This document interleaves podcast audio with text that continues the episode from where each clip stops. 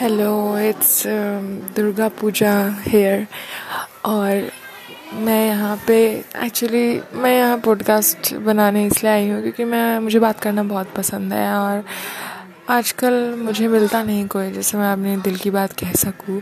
तो मैंने सोचा कि मैं अपने दिल की बातें यहीं करूँ और बस मैंने शुरू कर दिया। आज दुर्गा पूजा ख़त्म हो चुका है और आज ढाक वाले आए थे। ढाक माने मतलब यहाँ पे वो जो बड़े बड़े ड्रम्स जो होते हैं वो बजाते हैं वो लोग। वो पूरा टाइम बजाते हैं पूजा में वो लोग। तो हमारे यहाँ पे मांगने आते हैं कुछ अपने लिए।